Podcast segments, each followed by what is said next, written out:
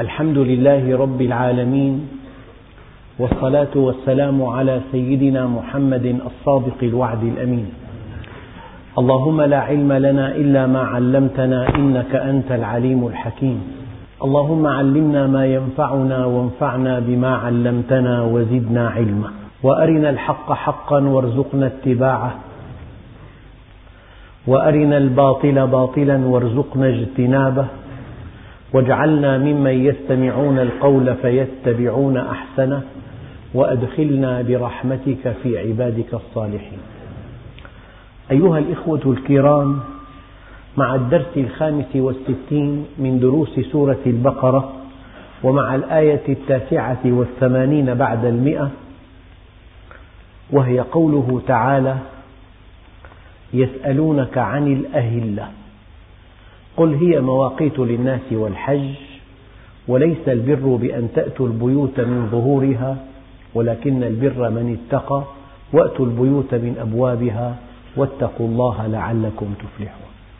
أيها الإخوة يسألونك عن الأهلة جمع هلال. وسمي الهلال هلالا لأن الإنسان إذا رآه هلل على كل أراد الله الهلال ولعل الآية الكريمة تعني الكون كله. ما موقع الكون في الدين؟ الكون أيها الإخوة مظهر لأسماء الله الحسنى أو تجسيد لأسمائه الحسنى. والله عز وجل لا تدركه الأبصار ولكن تدركه العقول من خلال آثار القدرة. فالله عز وجل أسماؤه كلها حسنى. هو الغني والقوي والسميع والبصير والحكيم والرحيم والمجيب. هذه الأسماء كلها يمكن أن تتبدى من خلال خلقه. فلو فكرنا في مخلوقاته لعرفنا. هذا جانب من جوانب زاوية فهمنا للكون. الكون يجسد حكمة الله. ويجسد علم الله ويجسد رحمة الله ويجسد قوة الله. كل أسمائه الحسنى وصفاته الفضلى مجسدة في الكون. فأنت إذا بحثت في الكون كما أمرك الله عز وجل قل انظروا ماذا في السماوات والأرض. فلينظر الإنسان إلى طعامه فلينظر الإنسان مما خلق إلى آخره.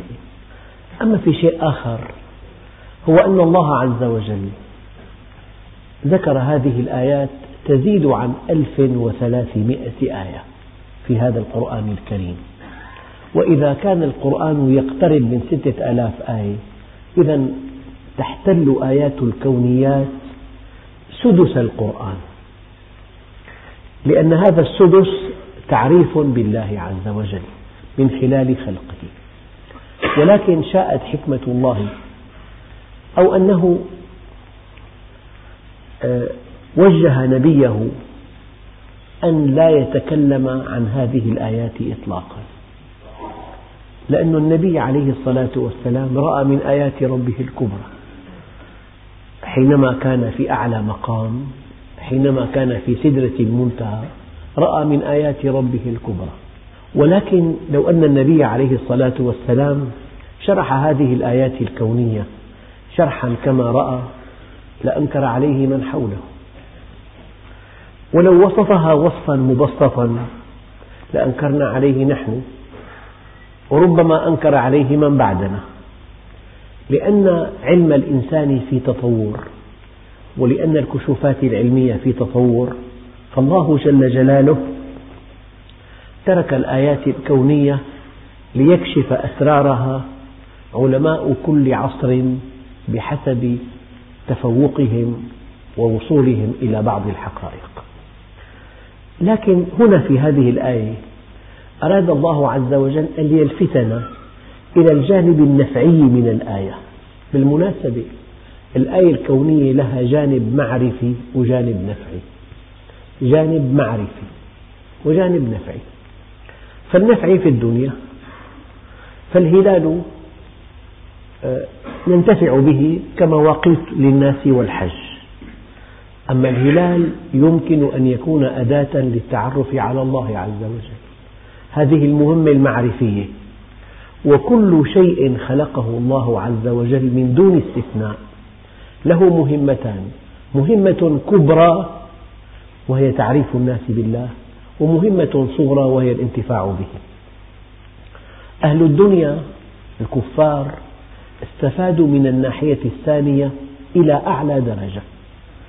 يعني كل ما في الطبيعة من, من, من ثروات من أشياء جمالية من نباتات من أزهار استفادوا منها. ولكن المؤمنين وحدهم استفادوا من الوظيفة الأولى أنها تعرفنا بالله عز وجل. فأينما ذهبت وأينما جلست وحيثما نظرت أنت أمام آيات لا تعد ولا تحصى. يعني أنت حينما تشرب كأس الحليب قد لا تنتبه. هذا كأس الحليب من مخلوق سخره الله لنا وذلله لنا. وهذا المخلوق يأكل من حشيش الأرض. وهناك غدد, غدد ثديية بالغة التعقيد. على شكل غدد كبيرة وأسناخ صغيرة وعلى شكل حويصلات وعلى شكل قبة وتجري حولها. أوعية دموية كثيفة جدا وهذه الخلية الثديية آه، حتى الآن العلماء يجهلون طبيعة عملها تختار من الدم المواد المعدنية والفيتامينات والمواد السكرية والمواد الدسمة وغازات منحلة وتصنع منها قطرة حليب تسقط في جوف ينتهي إلى ضرع البقرة فالإنسان حينما يشرب كأس الحليب أو يأكل قطعة جبن ينبغي أن يتذكر أن هذه آية كبرى والأنعام خلقها لكم. أولم يروا أنا خلقنا لهم مما عملت أيدينا أنعاما فهم لها مالكون. وذللناها لهم فمنها ركوبهم ومنها يأكلون وله فيها منافع ومشارب أفلا يشكرون. فالذي أريد أن أبدأ به الدرس هو أن هذه الآيات الكونية آيات من أجل أن نعرف الله.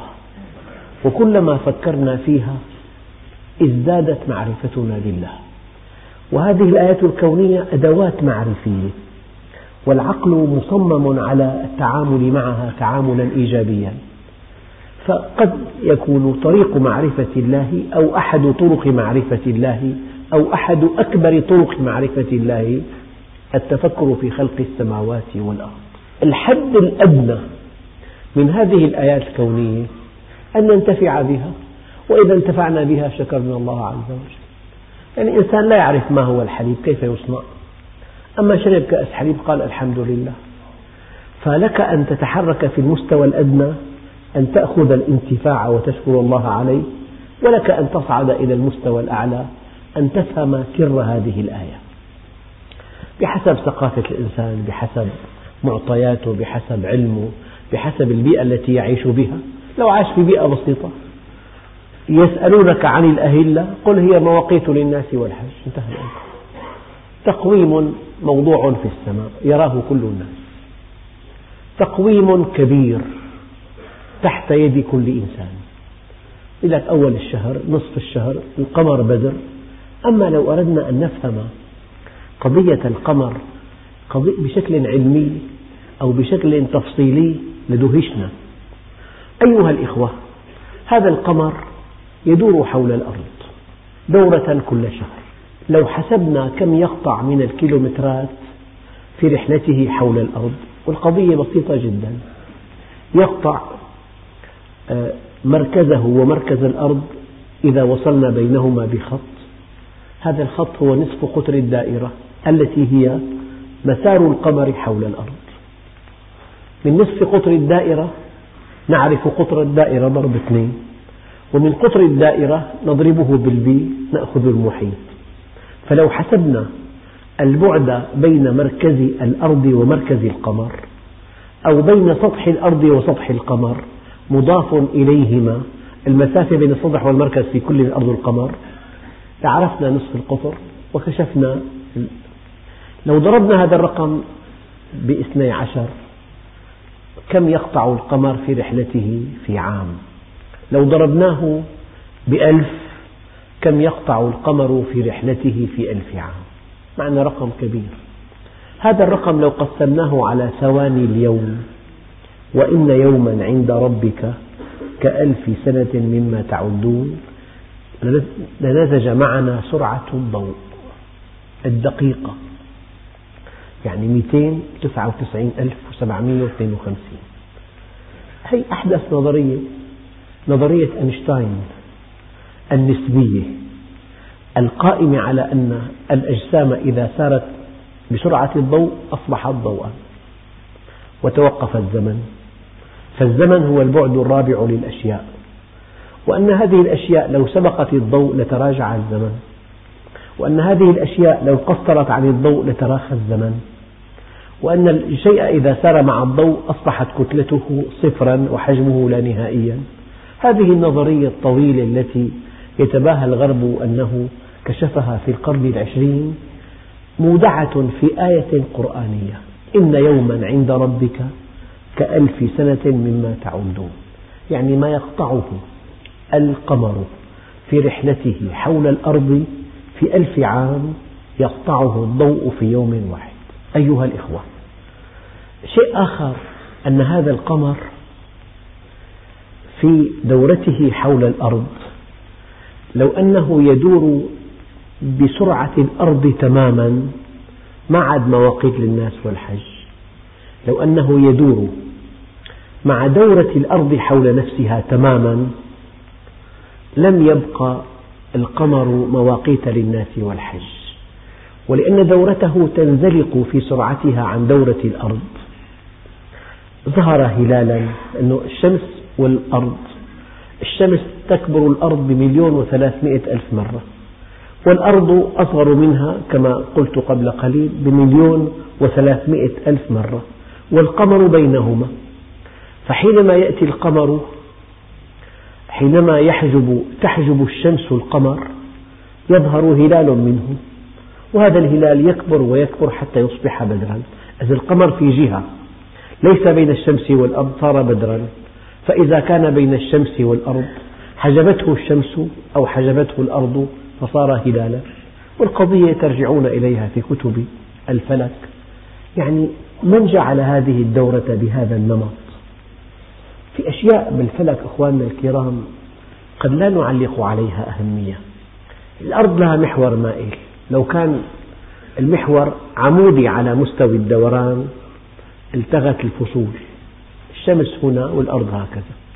فهذا الوسط صيف دائما وهذا الوسط شتاء دائما. لأنه محورها مائل صار في مكان عمودي ومكان مائل.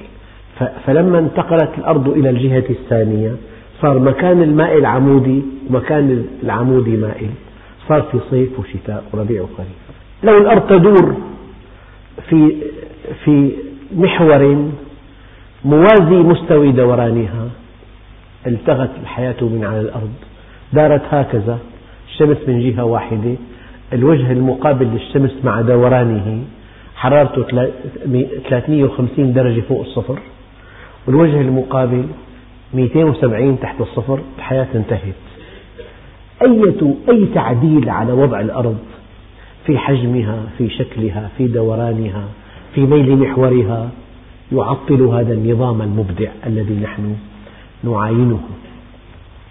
أيها الإخوة الكرام يسألونك عن الأهلة قل هي مواقيت للناس والحج. إذا الكون الذي بين أيدينا والذي سخره الله لنا مسخر لنا مرتين تسخير تعريف وتسخير تكريم. فرد فعل التعريف أن تؤمن ورد فعل التكريم أن تشكر.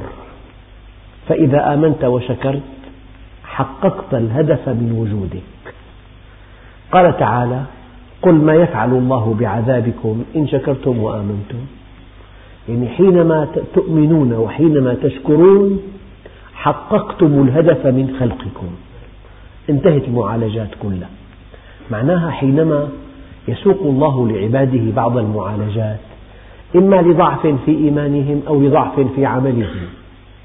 إما هناك خلل في إيمانهم يسوقهم إلى إيمان أعلى أو هناك خلل في استقامتهم يدفعهم إلى استقامة أتم. أيها الإخوة يسألونك عن الأهلة قل هي مواقيت للناس والحج لكن مركز الثقل في الآية وليس البر بأن تأتوا البيوت من ظهورها. ولكن البر من اتقى وأتوا البيوت من أبوابها واتقوا الله لعلكم تفلحون. هذه الآية أيها الإخوة مهمة جدا في حياة المسلمين. البر مطلق الخير. يعني الخير العميم الصحة المال الأهل انتظام الحياة. فسمي الخير المطلق برا والبر له طريق. قد يسلك الناس إليه طريقا غير صحيح. الطريق مسدود. يعني من أراد أن يجمع المال بطريقة ذكية غربية غير مشروعة قد لا يجمعه وقد يجمعه ثم يتلفه الله. أما لو أراد أن يجمعه عن طريق الاستقامة على أمر الله يصب هدفه. يعني أريد أن أقول أهدافك في الدنيا لا يمكن أن تصل إليها إلا عن طريق استقامتك على أمر الله. ليس البر بأن تأتوا البيوت من ظهورها ولكن البر من اتقى من اتقى أن يعصي الله عز وجل. كل إنسان يتقي أن يعصي الله وصل إلى البر. طريق النجاح على إطلاقه طريق الفلاح طريق الراحة النفسية طريق الاستقرار الأسري طريق النجاح في العمل طريق الشعور الصحة النفسية طريق النماء هو أن تكون مع الله وأن تكون مطبقا لمنهجه. أما يعني بتلاقي مثلا مثل قريب معمل كان يعتمد في ترويج بضاعته على الصدق والأمانة والإتقان وخدمة الناس وبذل الصدقات تأتي إدارة جديدة لهذا المعمل. يوقف الصدقات يوقف كل مساعدات للعمال ويبدأ بحملة إعلانية عالية جدا. هذا طريق غربي لترويج البضاعة. إن أردت أن تكون ذا مال فاسلك طريق الحق. في أساليب غربية أرضية نقتبسها من البلاد الشاردة عن الله عز وجل. وفي أساليب إسلامية. يعني إتقان بضاعتك والاستقامة على أمر الله والإحسان للخلق سبب لترويج بضاعتك وليس أن تقوم بحملة إعلانية عالية جدا. وهناك من يقول لا بد مع هذه الحملة الإعلانية من امرأة تروج هذه البضاعة. فالوصول إلى هدفك لا يكون عن طريق قوانين اخترعها الكفار. الوصول إلى هذا الهدف يكون عن طريق تقوى الله عز وجل. قس على المال كل شيء. الوصول إلى نجاح في الزواج لا يكون عن طريق اختيار زوجة تملأ البيت حسنا وجمالا بل عن طريق اختيار تملأ البيت تقوى وصلاحا. يعني المرأة الصالحة هذه أحد أسباب السعادة الزوجية.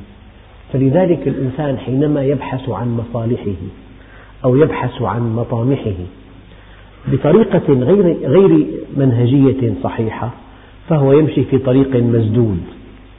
يعني الآية دقيقة جدا. وليس البر بأن تأتوا البيوت من ظهورها ولكن البر من اتقى وأتوا البيوت من أبوابها. الإنسان حينما يقصر مع الله عز وجل يدخل في حالة قلق. هذا القلق يدمر صحته النفسية. القلق لأن الزمن ليس لصالحه. والإنسان معرض أن يقع في حادث أن يقع في فقر مفاجئ أن يقع في مرض شديد أن يقع في خلاف في عمله أن يخسر بعض ما آتاه الله. فما دام يمشي وحده من دون مظلة إلهية فهو في قلق. أما لو أراد السعادة النفسية فجعل من طاعته لله سببا لهذه السعادة. حصل ما يريد. فالبر ليس أن تأتوا البيوت من ظهورها ولكن البر من اتقى. يعني في أشياء واضحة. إذا أنت أقرضت قرض ربوي المئة ألف تعود لك مئة وعشرين ألفا. على الآلة حاسبة مئة وعشرين. أما إذا أقرضت قرض حسن لوجه الله المئة ألف تعود مئة ألف. وإذا كان أنت اقتصادي وعندك معلومات دقيقة بالاقتصاد بتقول صار في تضخم نقدي بالمئة 17 مع المبلغ رجع لي 83 فقط. بيجي بيقول لك القرآن آه، من ذا الذي يقرض الله قرضا حسنا فيضاعفه له أضعافا كثيرة يمحق الله الربا ويربي الصدقات. أنت أمام حسابات بسيطة وأمام آية قرآنية من عند خالق الكون. أنا أريد وأنا في هذه الآية أن أشرح لكم أن الطريق إلى البر مطلق البر السلامة والسعادة في الدنيا والآخرة هو طاعة الله. وهناك مناهج أرضية وهناك مسالك أرضية وهناك سبل وهناك قوانين لا تعد ولا تحصى. إنها كلها تنتهي إلى طريق مسدود. في بلاد شردت عن الله عز وجل. من أجل ترويج البيع في البضاعة التي يقتنيها الرجال يضعون بائعات وفي البضاعة التي يقتنيها النساء يضعون بائعين. من أجل الجذب وتارة باليانصيب وتارة بالسحب وتارة بجوائز مغرية وتارة بإعلانات فاضحة هذه كلها أساليب تستخدم لترويج البيع والشراء.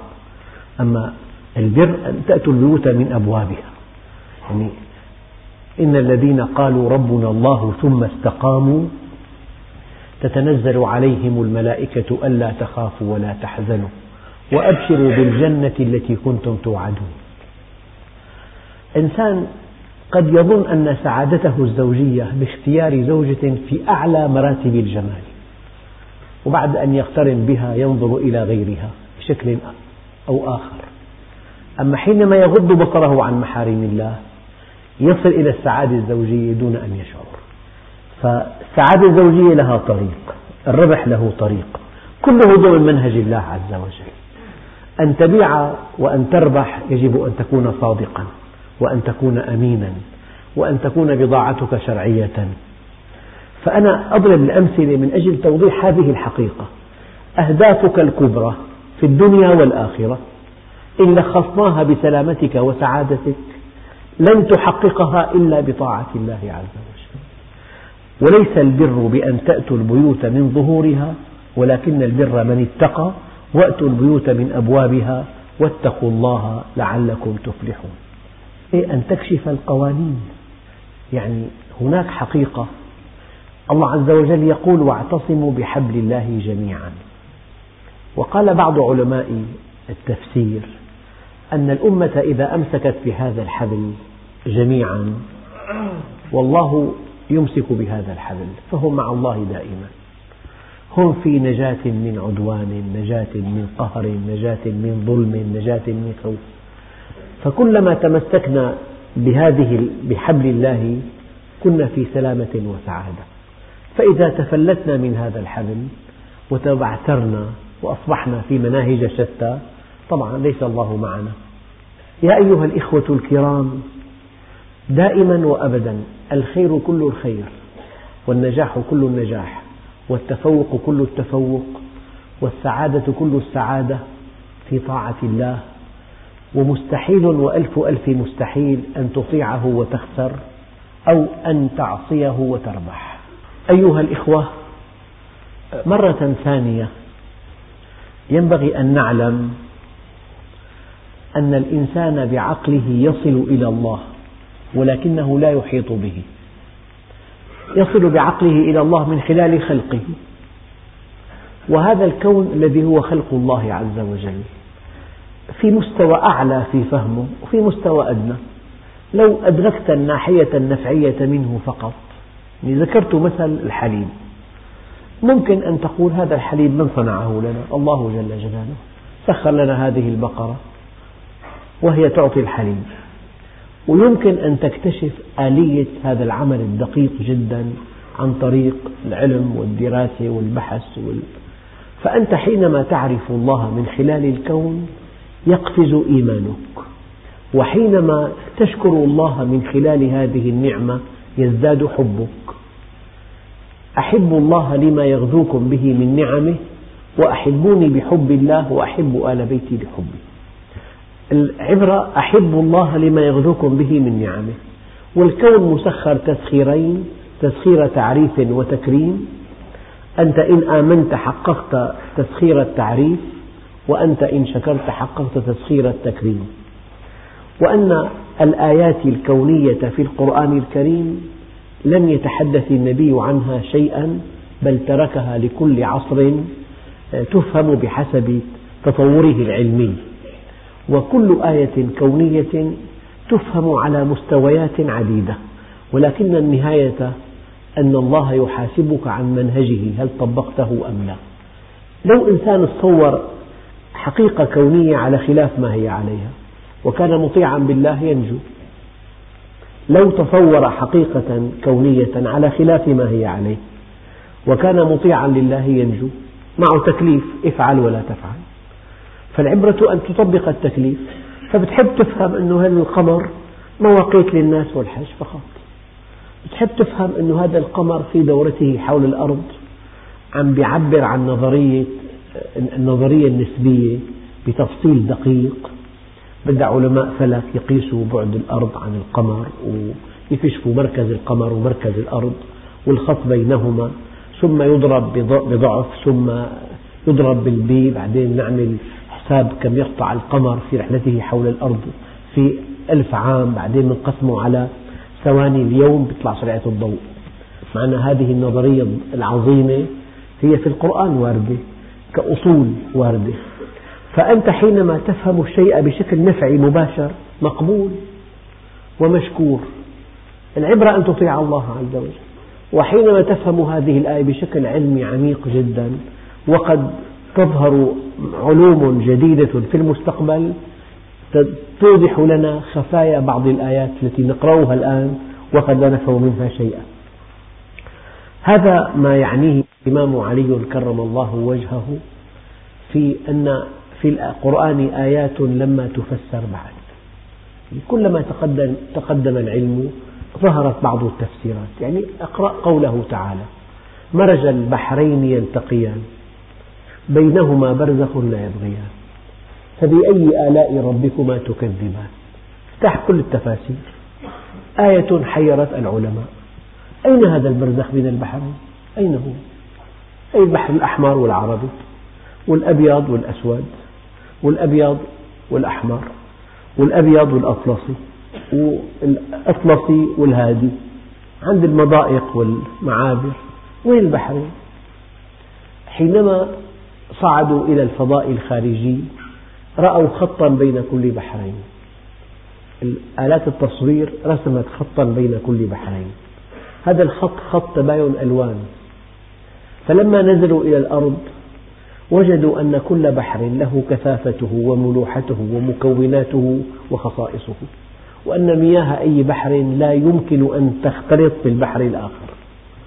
ولو كان هناك اتصال بينهما هذا الشيء كشفه عالم عالم البحار الشهير. ولم يعلم أن في القرآن آية تشير إلى هذه الحقيقة. الآن عرف أن هذه الآية تعني أن بين كل بحرين برزخا.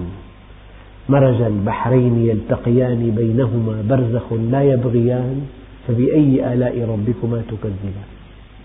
ثم اكتشفوا أن, بين كل بحر ملح أجاج وبحر عذب فرات أيضا برزخ.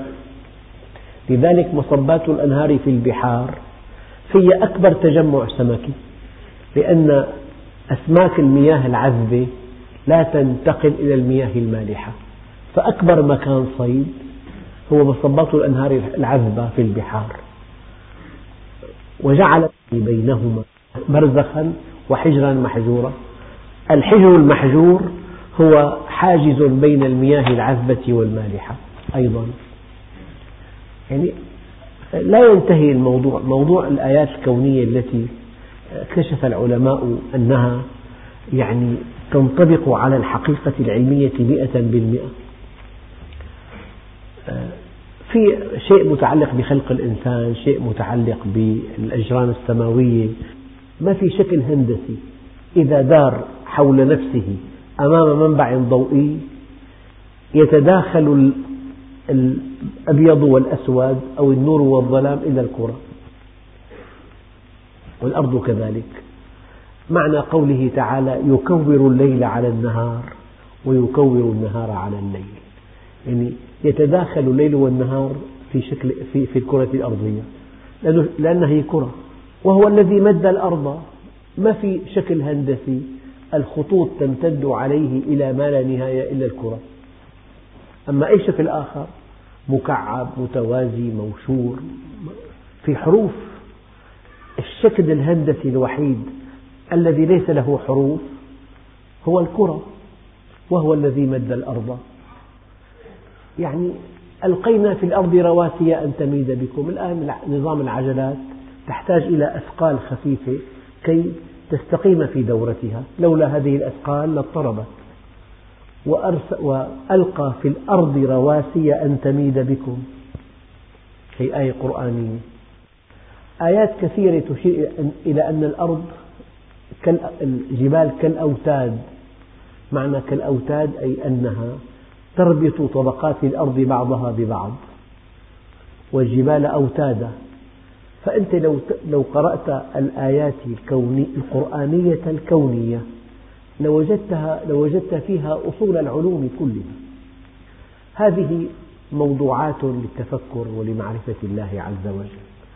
آية الآية التي درسناها يسألونك عن الأهلة قل هي مواقيت للناس والحج وليس البر بأن تأتوا البيوت من ظهورها ولكن البر من اتقى وأتوا البيوت من أبوابها واتقوا الله لعلكم تفلحون والحمد لله رب العالمين.